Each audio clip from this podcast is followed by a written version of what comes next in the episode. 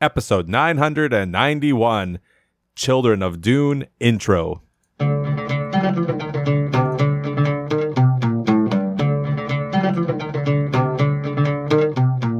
Welcome to the Sci Fi Christian, bringing you theology at warp speed. I'm Matt Anderson. And I am Ben De Bono. We're back. We're back, everybody, and welcome. So here's an episode we do for it's a service to you in the main feed here.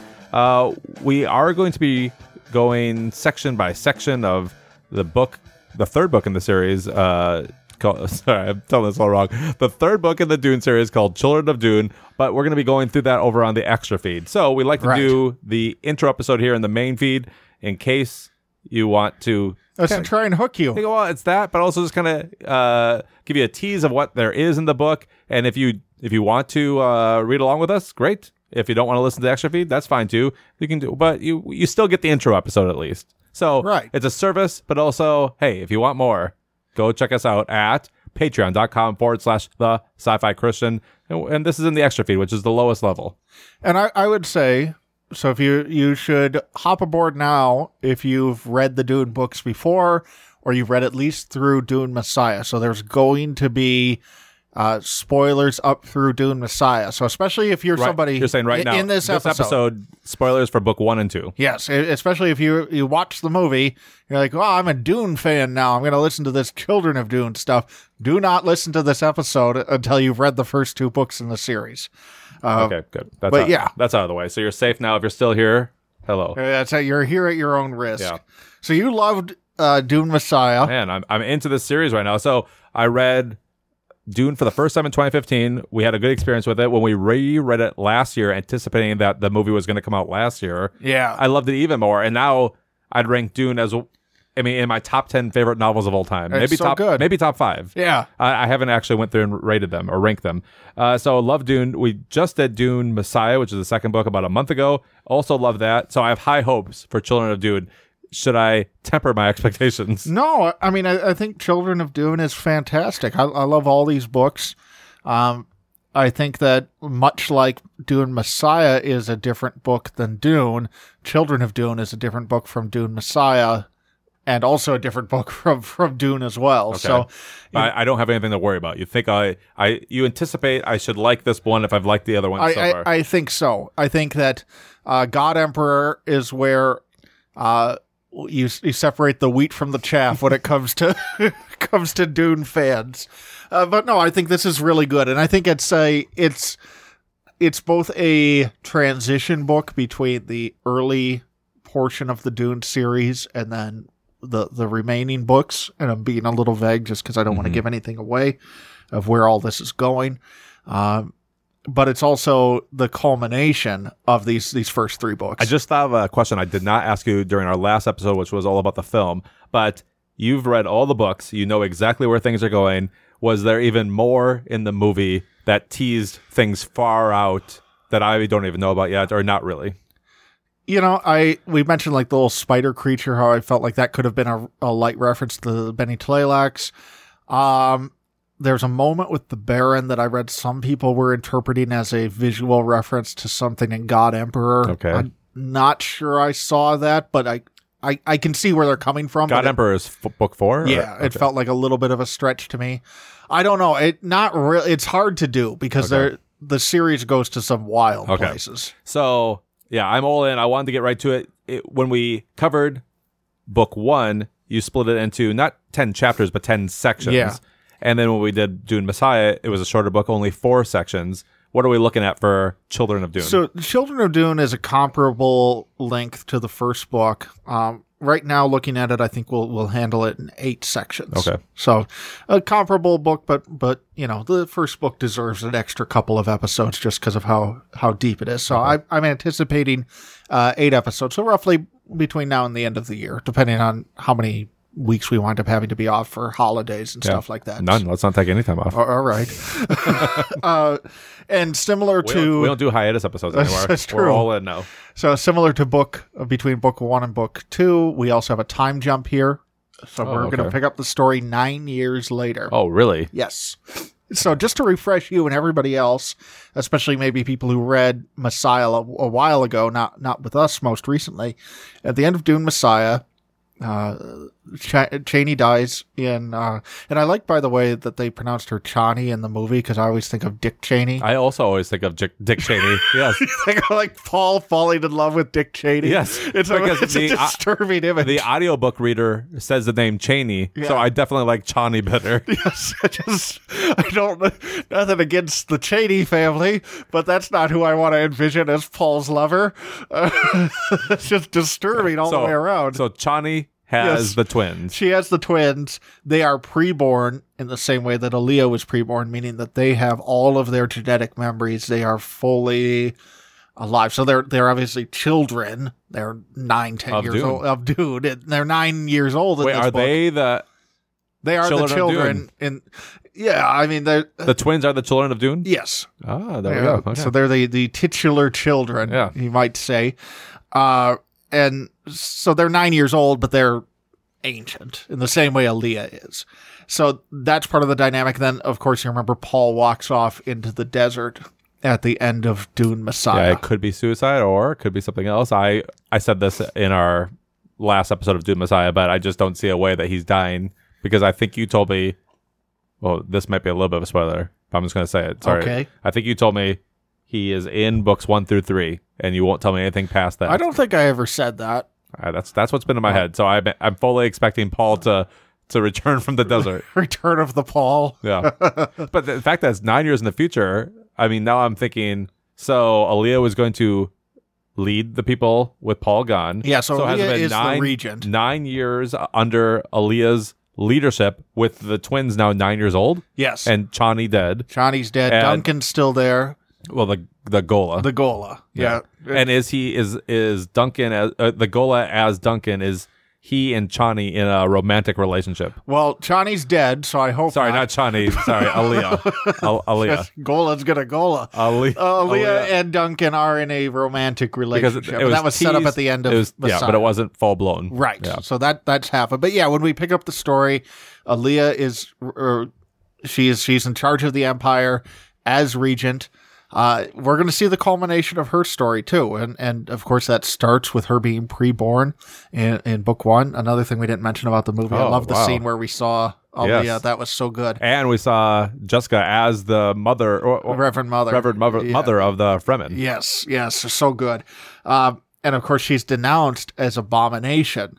You're gonna under- Alia. uh, you're gonna understand by the end of this book why the Bene Gesserit believe that a child who undergoes the water of life ritual in utero is abomination. That's a, a major point in this book. So then, will the children of Dune, the twins, will they also be abominations? that should be something that you should be wondering about because that is the stakes. I am wondering. That's why I asked yeah, you. yeah. I'm not going to tell you. Uh, but of course, we start to see Alia going off the rails a little bit in Dune Messiah. Right, because you said that because of what she went through, she is going crazy. Yeah, exactly. So will the children also go crazy? that's that's part of the stakes that are in play in this novel, and they're very aware of that. And I'm not going to get into detail of what's going on with Alia and, how far gone she is or isn't, but suffice to say, I don't think it's much of a spoiler to say that that part being set up in Dune Messiah, you know, as it gets continued down that path. It's not as though we open up Children of Dune and she's like, "What? You know, no abomination thing. Everything's fine. I'm okay. I got some help. I saw a, a Fremen therapist. That's all good." So how do you think they're going to do the time jump in the film when they, you know, part two opens will still be relatively where part one ends, but they are going to have to age things up a little bit because Alia will have to have some speaking parts. Yeah. But because of where things go in Dune Messiah, you don't want to make her too young. Right. So I, Well, they'd, I they'd recast for Dune Messiah. well, I, I kind of imagine they're going to have to. Yeah, you're right. They'll they'll recast. Yeah. yeah. I mean, so you think she'll be elementary school age in in part two, and then a teenager or, or even a twenty year old Yeah. in Dune Messiah. Right. I think she's like supposed to be two or three in the book uh, when she kills the Baron, which isn't a spoiler for here because we're up through the first For a second, I was like, hold on. no, no, we're up, right. up through We're the first two yeah. books. Uh, I think they'll age her up a little bit more than that. I think the visual cue they're going to use for the time jump. So this is a, a prediction that you can you can file away for October 2023. Uh, I think that it will be Paul's eyes. They'll start with his eyes unblue, and then you Wait, know what? You, oh, to sa- signify the time jump in the movie. so when part one opens, he'll have white. Yes, uh, have his will be white, eyes. and then and then all of a sudden, yep, I get yep you. that so that's that will be the signifier that we've jumped forward in time uh yeah so Uh, I'm, I'm, I need to see what I've I've covered. Know. So I yes, keep asking Leah with this. Abomination. That whole thing is going to come to uh, an end. Uh, it should cause you. You know, the great thing about the Dune sequels is they cause you to reevaluate the conclusions you've come to before. So if you've reached certain conclusion conclusions about the Bene Gesserit and Gaius Helen Mohiam, you should emerge from this book reevaluating those. Maybe in more than one way simultaneously. So I'll, I'll leave that there. You're also going to wind up reevaluating Paul again. So at this point, Paul's space Hitler. That should be, you know, where you're at, and you're. It's like Paul is the hero. But I, I thought that we talked about at the end of Dune Messiah, his going into the desert was his final attempt to try to derail this evil machine he put into motion. Yeah, well, it didn't work because it's still there. You know, it's just being run by Alia, who's arguably not very stable. Well, you you so you could maybe you've gone depending on where you're at. You're like Paul's the hero. We love Paul. You know, think you know Paul's like the Jesus Christ of of this this universe. Which, by the way, I, ha- I was talking to an employee of mine who who had only he hasn't read the books. He he'd seen the movie. It was like, yeah, I can see the parallels. Paul's supposed to be Jesus in this world, I. Well, you know, or Hitler. I didn't tell him Yeah. that, but I'm like, well, yeah, you know, there's some parallels there. And then you, you know, you keep going lower into the books. It's like, oh, now Paul's Hitler. Maybe it's like, well, Paul was Hitler, but he made a noble sacrifice here at the end of Dune Messiah. So maybe that's where you're at. Wherever you're at with that, there's another layer to Paul in terms of reevaluation that you're going to arrive at by the end of Children of Dune. Okay. I was Uh, just thinking, I'm just going to want to read through this, or as I do with the audiobook, just Yeah. listen through. Usually I stop at the end of each section. I think it's going to be tough for me. I'm just, because of the movie and having just read the first two books, I'm pretty into this series right now. It's going to be a tough one. I mean, how much would you hate it if I just listened through and then we do the deep Uh, dive? you know, whatever works for you. Okay, Uh, I'll, I'll see what I can do. um, the spice cycle uh, in terms of where how is spice made, and we know the worms are called makers and all of that. And how, how does that work? Uh, That knife was called the Maker too, wasn't it? it is The crysknife. because it's from the tooth of The Shia tooth, LaBeouf. yeah, Yep. Uh, so you're going to get a little bit more into that. You're going to get a wider view of prescience in this novel. Um, House Corrino is going to make a return of the Empire. So uh, Shaddam the Fourth, the Emperor, is from House Corrino. Oh, okay. So look for a look for House Corrino. They're not dead yet. Well- They've been out there. Irulan, right? She's still around. I, I I'm not going to say who it is or how it is, but House Corrino is back in this novel. Uh, and two questions that you maybe weren't asking, but it's time to start, and you're going to find answers to both of these. Why did Paul walk into the desert? And Yeah. I say you might not have been asking that because you might feel like, well, I know the answer. In fact, you said it to stop this horrible machine. You feel like you already have the answer. Okay, that might be part of the answer. There's more to it than that. Why did Paul walk into the desert? Golden Path. And why did It's got to be the Golden Path. maybe? Why, Except for he is blind now, right? Except you, what you think the golden path is, and what choice, it, or what factor it was in Paul walking into the desert. I will, s- I will tell you there is a correlation, but not what you think. Well, because I think as I, from what I've read, the Golden Path hasn't actually been named. You've told me that term, but I don't think that. I think it appears here for the first time. Yes, so you're going to learn about the gold. You should emerge from this book with a pretty good idea of what the golden path is, Okay. and it is the central idea of Dune, Okay. the whole series. Okay. Uh, the other question that you're probably not asking because you might think you know the answer, uh, but should be, is why was Jessica absent in Dune Messiah? So I think Mm-hmm. Well- because this horrible thing's happening at the Empire and she doesn't want a part of it. Yeah, I, I, my take was that she disapproved of what Paul, how Paul was leaving. So this is part of what's so great about the sequels is they there's questions that you're not asking not because you didn't consider them, but because you thought you already had the answer, and you do. Like that's that's it's not that that's not part of the answer, but there's more to it than that. So what was Jessica up to?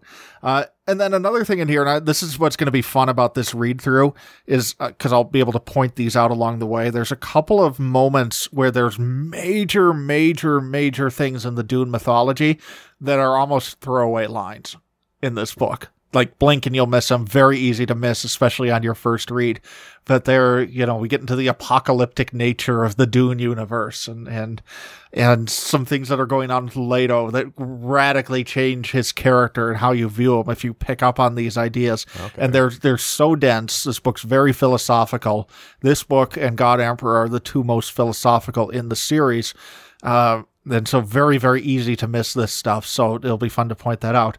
Uh, the last thing I have to point out um, is that I, I think Frank Herbert is a great writer. Uh, but sometimes even a god bleeds. And there's one infamous passage in Children of Dune. Uh, and I won't say you'll know it when you'll see it, but you better believe I'll point it out when you see it. I'm not saying anything more than that, but there's a doozy of a passage in there. Okay. And it is infamous among Dune fans for its absurdity. Okay. All right. Wow. Lots to look forward to. Not a And- plot point, a patch. So it, it, it is the writing in that moment. It's not as though, you know, Paul's revealed to, you know, it's all been his dream the whole time or anything. So next week, for do you have the time code and everything? Okay. So uh, Ben will give us the time code for the audio. I don't have the time code. Uh, But the audiobook, uh, the chapters line up. the line up. Okay. Great. So listen to the first eight chapters All right. or read the first eight chapters.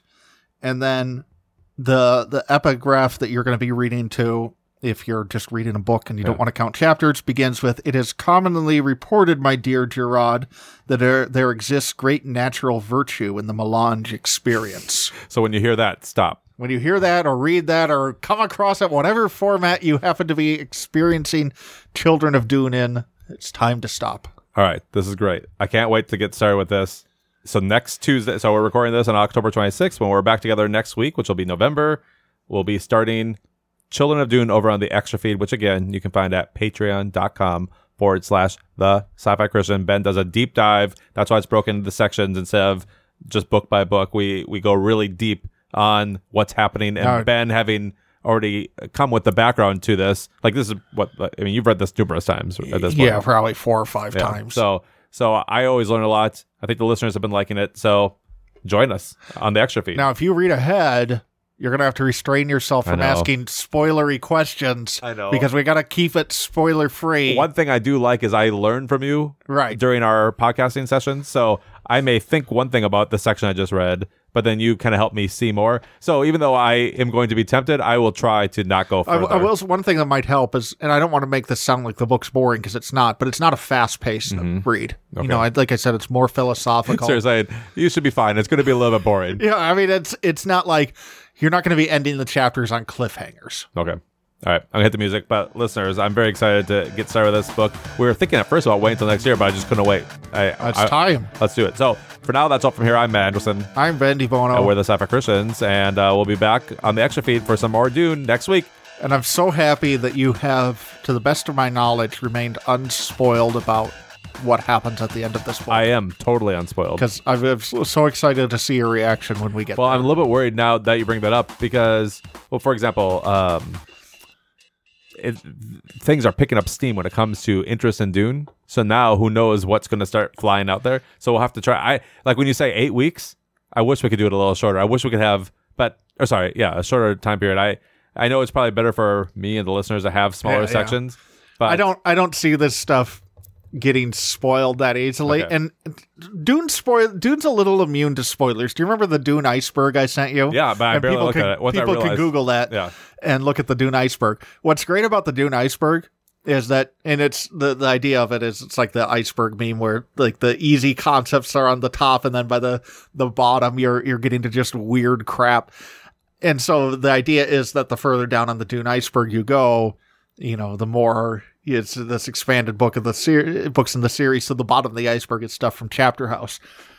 The beautiful thing about the Dune iceberg is you could read the whole thing right now, and you'd be spoiled on next to nothing Yeah. because that's like it's out of context and it's so weird. Yeah. Like at the bottom of the Dune iceberg, I'll, there's there's a reference to Daniel and Marty.